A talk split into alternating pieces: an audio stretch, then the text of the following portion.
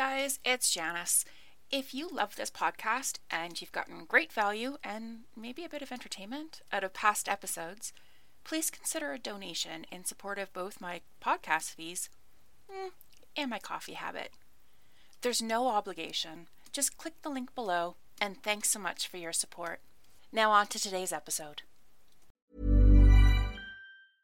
Ready to pop the question? The jewelers at BlueNile.com have got sparkle down to a science with beautiful lab grown diamonds worthy of your most brilliant moments. Their lab grown diamonds are independently graded and guaranteed identical to natural diamonds, and they're ready to ship to your door. Go to Bluenile.com and use promo code LISTEN to get $50 off your purchase of $500 or more. That's code LISTEN at Bluenile.com for $50 off. Bluenile.com code LISTEN. There's never been a faster or easier way to start your weight loss journey than with PlushCare.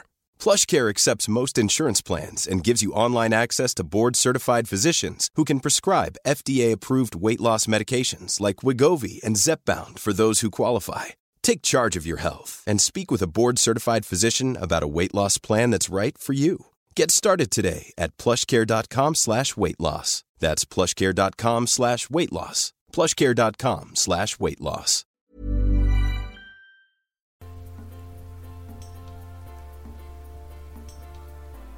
Hey, hey, and welcome to this week's episode of Connections, Coffee, and Confidence with me, Janice. This is the podcast where I talk about strategic communications, usually messaging and content creation. And so I know that whether you communicate for your business or as your business, you'll find something in this episode that will help you do so effectively. This week, I actually have three media relations tips for you to keep in mind for the next time you want to try and increase your visibility. The first one was brought to my attention on Twitter.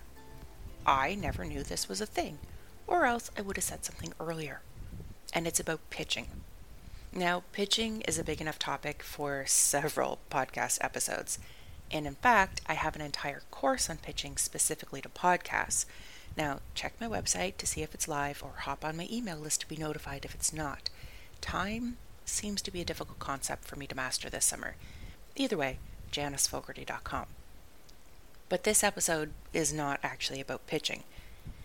If you have something that is pitch worthy, most people will create their pitch, then find the right media outlet to target.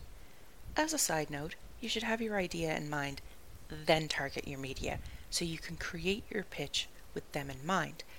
That's not actually the tip, that's a bonus. Anyway, let's say you do your media research and you find the best suited journalist to send to. This means that you've checked the media outlet and the reporter online to see what else the journalist has worked on. Are there stories close to what you're pitching? If yes, then you probably know who to send to. But what if there's more than one person covering a certain topic for a media outlet? What do you do? Apparently, people are sending in a pitch, waiting a day or a few days, then sending it to a different reporter, and waiting a few days, then sending it to another reporter, and repeating the process until someone either bites or politely tells them to stop. Maybe not so politely. What happens then is that the initial reporter, when they finally get around to seeing your pitch and they think it's interesting, well, someone else may have already caught on and followed up. That's great for you, because you might get some pickup, but that's annoying for them, because now they've wasted their time they probably won't be interested in hearing from you again because they'll just expect that someone's already working whatever you've pitched them. They're not scared of missing out on your story as they have many, many other opportunities to explore. You might even find yourself blocked, especially if they do give you the benefit of the doubt and attempt to follow up on another pitch, only to find out that someone else has picked up. Once bitten, twice shy, and all that. If you aren't sure, or if there are a few reporters in a single media outlet that you want to target, you can send the pitch to all of them at once.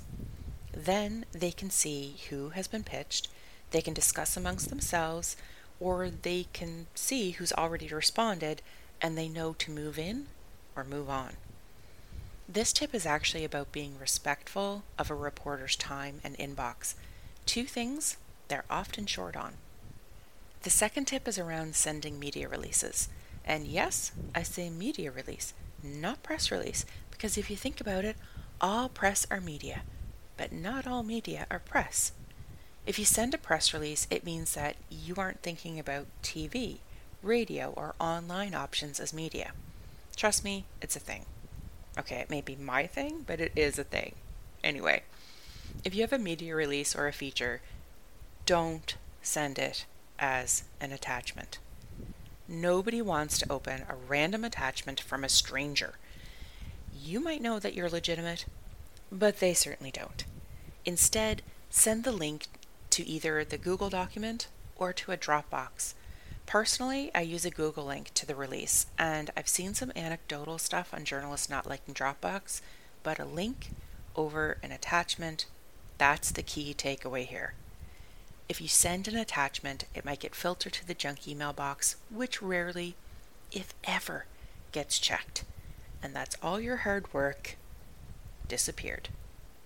And the third tip, well, it's really just a good reminder to you as a small business owner. Not getting coverage is not personal. You creating a new scent for your moisturizer line is wonderful, but it's not newsworthy. You aren't unimportant, or the reporter isn't a jerk if your story isn't covered. Either you didn't mention the fact that the new scent was created to highlight the unique local flora and that you're funneling part of the proceeds back to a community gardening group who will then use the money to protect and maintain the plants, which would be incredibly newsworthy and would definitely get covered by a local journalist.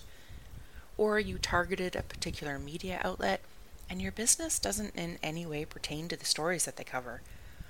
Or maybe they just covered something similar a few weeks previously and you're just too late. It could be that something else happened. Breaking news is real. And you get bumped and then forgotten about. There could be other reasons too.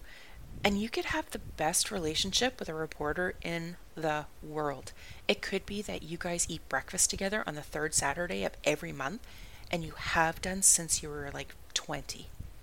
A relationship is a fantastic foundation, but you also need relevancy, timeliness.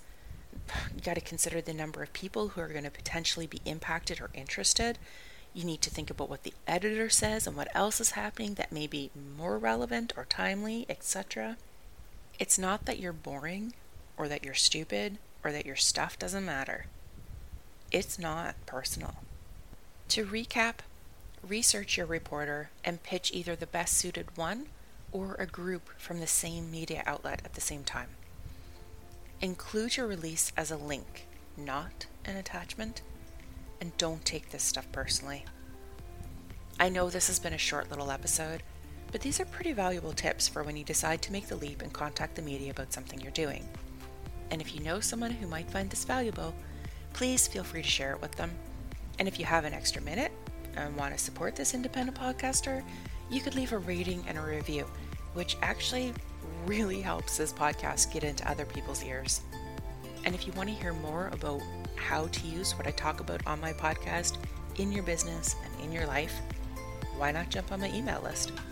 You'll find it at janicefogarty.com.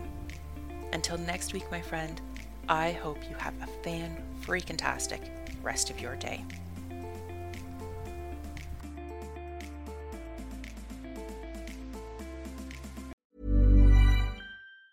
Planning for your next trip?